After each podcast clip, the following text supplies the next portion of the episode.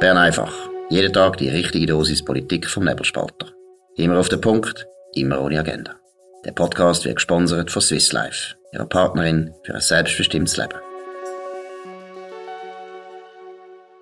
Das ist die Ausgabe vom 7. März 2022. Dominik Feusi und Markus Somm. Der Krieg in der Ukraine ist immer noch im Fortgang. Heute haben aber die Russen, besser gesagt äh, Wladimir Putin, der Präsident von Russland, das erste Mal konkrete Forderungen gestellt. Was müsste passieren, damit man aufhören Dominik Feusi, was sind dort News? Ja, offenbar ähm, sind es vier Bedingungen, die er gestellt hat. Äh, es gibt auch längere Gespräche, insbesondere mit den Türken und möglicherweise ein Treffen auf Außenministerebene dann in Antalya ähm, noch diese Woche. Und es geht um vier Sachen, nämlich einen Waffenstillstand, also keine militärischen Aktionen, dann äh, eine Neutralität, wo festgelegt ist in der Verfassung von der Ukraine und äh, das Akzeptieren von der Krim als russisches Territorium und den beiden ähm, Vasallenrepubliken Luhansk und, und Donetsk als unabhängig äh, von der Ukraine, also dass die sozusagen können gehen aus der Ukraine. Das sind die vier Bedingungen. Ist natürlich wahnsinnig schwierig, ist interessant, das ist weniger als der Putin ursprünglich hat wählen, rein vom Gebiet her auch. Ähm, und es ist gleich natürlich etwas, was eigentlich die Ukraine nicht kann akzeptieren so. Aber es ist gleich ein bisschen, also ich muss sagen, es zeigt doch, dass der Wladimir Putin eher, ja, in der Defensiven ist, oder? Weil du sagst es, sind eigentlich Forderungen, die er schon gestellt hat vor dem Krieg. Es ist nichts dazugekommen. Oder? Er hat jetzt nicht irgendwie gesagt, ja, wir haben dann übrigens das und das Gebiet jetzt besetzt, das wollen wir behalten. Mhm. Sondern äh, es zeigt mir jetzt eher, oder man hat zumindest den Eindruck, äh, er wäre noch daran interessiert an einem Waffenstillstand, oder er weiß ganz genau, dass die Ukraine das sowieso ablehnt und er hat jetzt einfach einmal äh, wieder mal gezeigt, dass er irgendwo will den Krieg beenden, was er vielleicht gar nicht will. Mhm. Also es ist an der, an der Front selber wie immer sehr schwierig zu beurteilen, aber ich habe von verschiedenen Meldungen ein den Eindruck, dass, dass es nicht vorwärts geht für die Russen, obwohl sie ja ganz massiv, jetzt etwa eine Woche lang, mit Artillerie, mit Raketen auch ähm, von zivilen bewohnten Gebieten beschossen haben, ganz furchtbare Bilder. Äh, aber das hat nicht dazu geführt, dass jetzt die, der, der Widerstand auf ukrainischer Seite gebrochen worden wäre, aber gleichzeitig hat's, ähm, ist die Ukraine auch nicht irgendwie in einen Gegenangriff, zu einem Gegenangriff irgendwie fähig gewesen. Also, äh, es könnte eben auf eine längere, auf eine längere kriegerische Sache ausarten und dann ist das, ist der Preis natürlich auf beiden Seiten sehr hoch, oder? Ja, das stimmt. Aber eben, es ist meiner Meinung nach je länger, je mehr einfach wahnsinnig schwer, überhaupt die Lage einzuschätzen. Es ist ja. offensichtlich, es ist ein Propagandakrieg und zwar halt schon auf beiden Seiten. Es ist klar, dass auch unsere Medien, unsere westlichen Medien sehr stark informiert werden, so vermute ich, von westlichen Geheimdiensten, also auf Deutsch gesagt von der amerikanischen Geheimdienst. Und es ist immer sehr schwer zu sagen, was stimmt jetzt und was stimmt nicht. Und ja, also ich kann es auch nicht einschätzen, aber ich muss sagen, dass der Putin jetzt da äh, anscheinend wird anfangen verhandeln, sieht eher wie eine Schwäche aus. Und vielleicht ist schon auch die Einsicht, äh, ich glaube, es ist schon eine grosse Enttäuschung für den Putin. Nicht nur, dass es langsam vorwärts geht, sondern ich glaube, die größte Überraschung für den Putin ist, dass die russischsprachige Bevölkerung im Osten von der Ukraine eigentlich nicht gerade mit Blumen da gestanden ist und gesagt hat, ja, Gott sei Dank, wir werden jetzt endlich befreit, sondern äh, man hat den Eindruck, ja, die kämpfen sogar gegen, gegen Russen. Also da hat er sich meiner Meinung nach völlig getauscht. Ja, das glaube ich auch. Das ist ein grosser, eine grosse Täuschung und wahrscheinlich auch eine Enttäuschung. Und dann, was ich noch interessant finde, New York Times hat äh, am Sonntag berichtet, dass insgesamt äh, die Amerikaner und die gesamte NATO äh, mehr als 17.000 äh, Anti-Panzerwaffen, Raketen auf Polen und Rumänien geliefert haben, wo derzeit umgeladen werden auf Lastwagen, um sie nach Kiew hineinzufahren. Also, das ist natürlich auch noch verrückt, gell? Wenn, ich glaube, die Russen müssen davon ausgehen, dass äh, die Ukraine stärker wird und dass der Widerstand stärker wird, insbesondere gegen die Waffen, wo Russland eigentlich auf dem Papier überlegen ist. Und dann, dann äh, wird die Sache natürlich noch grüßiger, aber sie wird auch schwieriger für den Wladimir Putin. Absolut, und es geht ja unter anderem um die sogenannte Javelin. Genau. Und ich heiße, also man ist ja auch interessant, wenn so ein Krieg ist, dann wird man dann wirklich zum Militärexperten natürlich nicht, aber man tut plötzlich Videos anschauen, wo man noch nie angeschaut hat oder selten. Ich habe jetzt also da die Videos angeschaut von diesen, von Javelins und das ist schon beeindruckend. Das sind zwar sehr, sehr teure Waffen, aber die sind offensichtlich einfach zum Handhaben. Man muss einfach am Boden knüllen. Ein Mann allein kann die äh, mhm. gegen den Panzer einsetzen und dann sitzt er einfach am Boden und dann schießt er und er muss nicht einmal zielen, sondern die, die Waffe nimmt eigentlich das Ziel selber auf.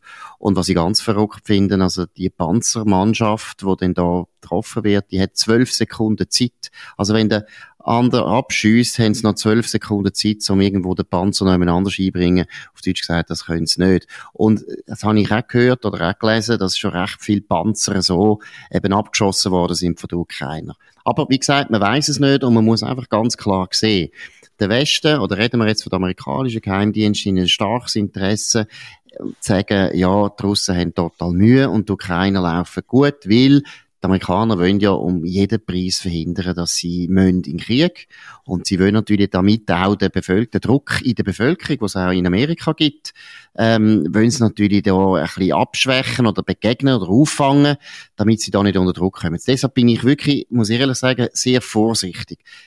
Ob das stimmt oder nicht, was wir hören, ist sehr schwer zu sagen.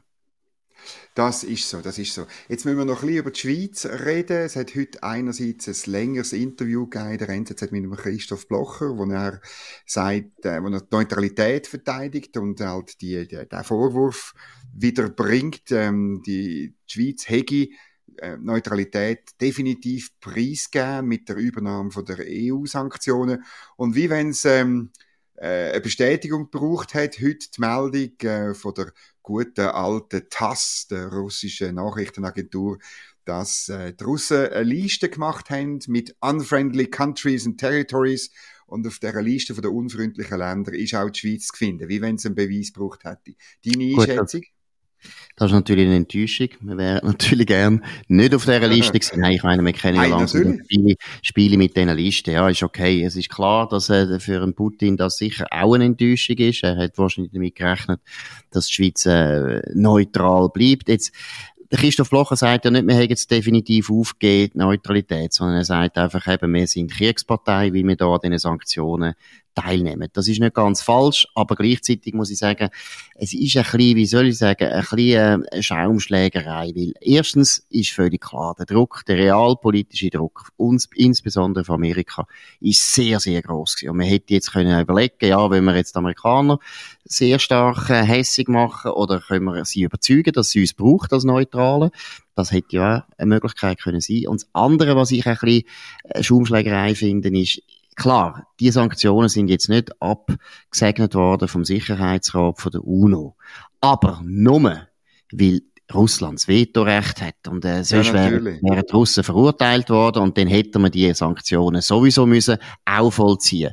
Weil die Schweiz tut jetzt zurzeit 21 Länder können wir sanktionieren, unterschiedlicher Art und Weise. Und das sind, die meisten sind alles Beschlüsse von der UNO, wo wir einfach haben müssen mittragen als Mitglied.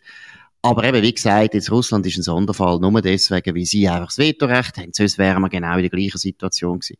Was ich ein bisschen bedauere, ist einfach ein bisschen das Wording vom Bundesrat. Ich meine, erstens finde ich es absolut daneben, dass er eben geschrieben hat, du hast zwar gesagt, das ist einfach vom Gesetz her angelegt, aber man hätte ja da können kommunikativ das ein bisschen anders darstellen, dass man da einfach die EU-Sanktionen übernehme. Das finde ich ganz blöd, dass man das gesagt hat. Ich hätte auch nicht gesagt, wir die amerikanischen übernehmen, weil ich hätte eigentlich gut gefunden, man hätte gesagt, wir können die wesentlichen Sanktionen übernehmen, die meisten. Und gewisse zum Beispiel gibt ja völlig birrenweiche Sanktionen, wo wir jetzt da mitmachen. Zum Beispiel Überflugsrecht äh, haben wir jetzt den Russen verweigert von unserem Land, obwohl wir ja mit in der EU genau. sind. Also sie können gar nicht mehr Das ist alles Zeich. Da hätte man gut können verzichten und einfach ein bisschen zum zeigen, wir sind ein souveränes Land. Wir sind eigenständig. Wir machen jetzt auch Sanktionen aus eigener Empörung raus oder weil wir auch finden, das ist jetzt einfach realpolitisch notwendig. Das haben wir ein bisschen versäumt, aber trotzdem muss ich sagen, es ist interessant, was der Christoph Blocher sagt. Es ist ja immer interessant, was er sagt. Und es ist die Frage, ob jetzt äh, wir da einen sehr grossen Scherbenhaufen angerichtet haben. Ich glaube es nicht. Aber äh, es ist schon klar, es ist ein Präzedenzfall, wo uns vielleicht noch wird heimsuchen. Das ist es zweifellos. Es ist eben im Prinzip geleiteter Entscheid, weil es ein Angriff ist auf, auf die Sachen, Demokratie, äh, Rule of Law und so weiter, wo uns wichtig sind. Und ähm, ich glaube einfach nicht, dass es der Untergang ist von der, von der Neutralität. Und da bin ich jetzt bei dir, obwohl ja immer wieder Zuhörer wettet, dass wir mehr streiten. Aber ich muss auch sagen, oder, die Kommunikation ist eine Katastrophe gewesen, oder? Wenn man von Anfang an statt Nein aber zu den Sanktionen gesagt hätte, ja, im Grundsatz tun wir Sanktionen auch ergreifen, aber wir schauen es genau an, wir schauen es, wie sie mit unserer Neutralität ähm, vereinbar sind und dann tun wir selbstverständlich beschließen, aber das müssen wir zuerst genau prüfen und so. Also, und wir wollen gleichzeitig, wir wollen im Spiel bleiben als ähm, möglicher Vermittler und als Standort von Gesprächen und so. Also das wäre ganz, ganz anders angekommen und es hat auch, glaube ich, in der Bevölkerung viel mehr Verständnis geweckt, oder? Man muss sehen, dass die, die Trennung von Neutralitätsrecht und Neutralitätspolitik, dass es, was, was, was gibt, wo real ist, dass die natürlich in der Durchschnittsbevölkerung nicht angekommen ist und niemand richtig versteht. Und ähm, der Christoph Blocher tut nur dort, mit in dem Interview, klare Haltung übernehmen, die Haltung, die sehr weit verbreitet ist, nämlich, dass Neutralität eigentlich nicht teilbar ist, wo man so ein bisschen ein Wischi-Waschi machen kann, wenn es ihm gerade passt. Und da hat er einen Punkt. Da hat er eindeutig einen Punkt. Gleichzeitig muss man sagen, in der Geschichte ist es auch nie so gewesen, dass wir das immer haben können durchheben. Da haben wir mhm. auch Konzessionen müssen machen, äh, im Zweiten Weltkrieg unter anderem, aber auch vorher. Immer wieder. Das ist natürlich immer so, so ein bisschen Abwägen. Grundsätzlich ist wichtig, das Prinzip muss man hochhalten. Man sollte es auch eben hochhalten, wenn es einem ein bisschen weh tut. Jetzt eben, ist schwer zu sagen, ist der Druck jetzt so groß oder nicht. Ich glaube, er ist sehr groß gewesen. Wir hätten uns jetzt da ja, keinen ja, Gefallen da wie man da, von der EU, oder? Ja, ja, nicht nur von der, sondern vor allem von den Amerikanern wäre genau. wichtig. Also, da glaube ich, hätten wir uns jetzt keinen Gefallen gemacht. Aber es ist natürlich ein bisschen am Prinzip ein bisschen umhebeln. Und deshalb ist ja Kommunikation, muss man jetzt noch einmal betonen, mm. verheerend gewesen. Weil, wenn nachher die ganze ausländische Presse wahrscheinlich auch wieder stark natürlich beeinflusst von den westlichen Regierungen, die haben natürlich das gern so gesehen, äh, sagt, oder, wenn die ganze ausländische Presse nachher sagt, ja, die Schweiz hat jetzt ihre Neutralität aufgegeben, dann ist das ein Kommunikationsdesaster. Da muss man schon am Christoph Blocher auch recht geben. Mhm, das ist so. Aber wir haben ja noch einen Trumpf im Ärmel, und zwar in Lugano. Das könnte ich, ich bin sicher, wir müssen den Trumpf spielen. Die, die wirklich wichtigen Vermittlergespräche, die finden in Lugano statt bald. genau, weil wir haben ja das heute auch gemeldet, das ist in die Medien gegangen, dass äh, offenbar der Putin seine Freundin äh, in der Schweiz hat. Also sie ist, äh, sie ist eine Russin oder eigentlich ursprünglich eine Usbekin, aber äh, wahrscheinlich jetzt russische Staatsangehörige, hat sogar noch konvertiert für ihn vom, vom Islam zum Christentum, weil äh, Putin ist das sehr wichtig, die orthodoxe Religion, das muss man sehen. Ob es jetzt nochmal gespielt ist oder nicht, ich glaube es nicht. Ich glaube sowieso, dass der, dass der äh, Putin sich viel mehr am Zarenreich orientieren und nicht an der Sowjetunion. Das ist ganz wichtig. Die mhm. Sowjetunion mhm. ist nicht mhm. das Vorbild. Das Zarenreich ist das Vorbild. Aber noch einmal zurück zu der Geliebten. Das ist natürlich schon auch eine Sicherheitsgarantie, die wir haben. Also man kann davon ausgehen, dass Russland uns wahrscheinlich nicht angreift. Genau, also keine Atombombe, weder auf Lugano noch irgendwie sonst irgendwo hin. Nein, Spaß beiseite. Es ist gleich interessant, oder? Welche Rolle eben die Schweiz wahrscheinlich in den Köpfen der russischen Elite spielt. Es ist eben gleich ein Ort mit einer besonderen, mit einer besonderen Faszination und, und man kann jetzt das äh, äh, schlimm finden und, und man hat ja auch von Leuten, die dem Herrn Putin sehr nahe stehen, hat man auch ähm, Konten gesperrt und so weiter. Aber es gibt auch sehr viele Russinnen und Russen in der Schweiz, wo, wo das Land da faktisch eine zweite Heimat geworden ist, wo da Kinder geboren haben, wo Kinder in die Schule gehen und so weiter. Ähm, und da muss man betonen, die, die äh, Personen, die sind bei uns willkommen, dass sie sollen da bleiben, sie sollen bei uns Geschäfte, sie sollen Firmen gründen und aufsteigen und und so weiter. Übrigens glaube ich, dass wirklich, das hat glaube ich, ein Leser in einem Kommentar zu diesem Artikel äh, geschrieben, dass äh, wahrscheinlich die Information von den Amerikanern jetzt auch gestreut wird, weil es wird ja behauptet, da sei eines von diesen Kindern, also ein, ein gemeinsames Kind vom äh, Putin sei, sei Schweizer. Und das geht in der Schweiz halt nicht so. Da kann man noch recht lang da geboren worden sein. Da muss man zuerst lang, mhm. lang warten, bis man einbürgert wird. Wir haben so eine erleichterte Einbürgerung für Leute, die in der Schweiz aufgewachsen sind, aber äh, so schnell geht's nicht. Das habe ich ein bisschen das Gefühl, das ist eine amerikanische, amerikanische Fake News. Die haben natürlich das Gefühl gehabt, das ist wie bei uns, also wie in Amerika, wo man eben wirklich die genau. Staatsangehörigkeit genau. überkommt, wenn man geboren worden ist. Also eben, ich würde mit dem nur wieder etwas sagen es ist wirklich ein Propagandakrieg, wo jetzt einfach läuft. Und es ist ganz, ganz schwer herauszufinden, was ist eigentlich überhaupt Wort. Es gibt kein Wort mehr in dem Krieg, wie in jedem Krieg. Das ist einfach so. Aber eben, ich glaube, die Meldung, die wir gebracht haben, dass eben die Freundin wirklich in der Schweiz lebt, das ist richtig. Ja, das ist ziemlich sicher so. Es gibt wirklich ähm, äh, mehrere Berichte und auch Stimmen aus dem Tessin, wo das bestätigen. Es ist nicht ganz klar, wie viele Kinder das geboren sind im Tessin. Ähm, die Rede ist insgesamt von vier Kindern. Von zwei weiß man, sie sind in äh, Moskau geboren und bei den anderen zwei eins oder zwei im Tessin. Auch das finden wir gut und, und das ist sicher auch ein, äh, äh ja, am Schluss ist es eine, eine interessante, eine interessante Sache. Ich will noch ein zweites Interview erwähnen, wo in der Sonntagszeitung war, und zwar, weil es so ein ruhiges und so ein informatives Interview ist, nämlich ähm, der Arthur Röttischhauser und der Armin Müller haben der Ernst Baltensberger interviewt. Das ist der große alte Geldtheoretiker, Professor an der Uni Bern, ähm, wo äh, ein gutes und äh, wichtiges Buch geschrieben hat. Der Schweizer Franken, eine Erfolgsgeschichte, das habe ich auf meinem Pult, das muss man, muss man bei dir konsultieren, wenn man irgendwie nicht mehr richtig begreift, um was es geht. Und der Aufhänger ist natürlich ähm, die Ukraine-Krise. Ähm, er sagt, ja, da werde ich wahrscheinlich nicht wahnsinnig viel passieren. Er tut den Ball wie immer, das macht Ernst Baltensberger gern, so ein bisschen flach behalten. Er sagt, äh, es gibt zwar ein Potenzial für eine reale Krise, aber er befürchtet das nicht, einfach weil Russland und die Ukraine zu wenig wichtig sind, äh, global gesehen ökonomisch, oder? Das ist so ein bisschen die kalte Analyse. Und er ist grundsätzlich optimistisch, dass man dort, auch durch die Krise ökonomisch mindestens sehr gut ähm, durchkommt. Und das ist äh, eine spannende Aussage und, und natürlich gut, oder? Für, für, für Leute, die jetzt das Gefühl haben, es, es ging alles den Bach runter.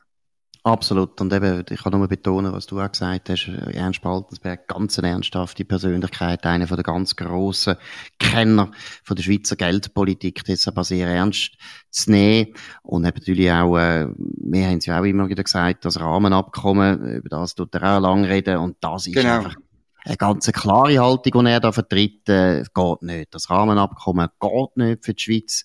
Und äh, das ist auch in dem Sinn sehr lesenswert. In dem Sinn ein erfreuliches Interview, an dem doch auch wieder trüben Montag. Es ist immer noch Krieg. Wir werden wahrscheinlich die ganze Woche noch über den Krieg müssen reden, wahrscheinlich vielleicht noch viel länger. Danke für die Aufmerksamkeit. Das ist es von Bern einfach. Dominik Feusi und Markus Somm. Auf nebelspalter.ch. Könnt uns abonnieren. Ihr könnt auch auf Spotify oder auf Apple Podcasts uns äh, hören. Könnt uns vor allem weiterempfehlen, das ist ganz wichtig. Und kritisieren und tadeln und natürlich loben. Und wir hören uns alle wieder morgen zur gleichen Zeit auf dem gleichen Kanal. Das war Bern einfach, immer auf den Punkt, immer ohne Agenda. Gesponsert von Swiss Life, ihrer Partnerin für ein selbstbestimmtes Leben.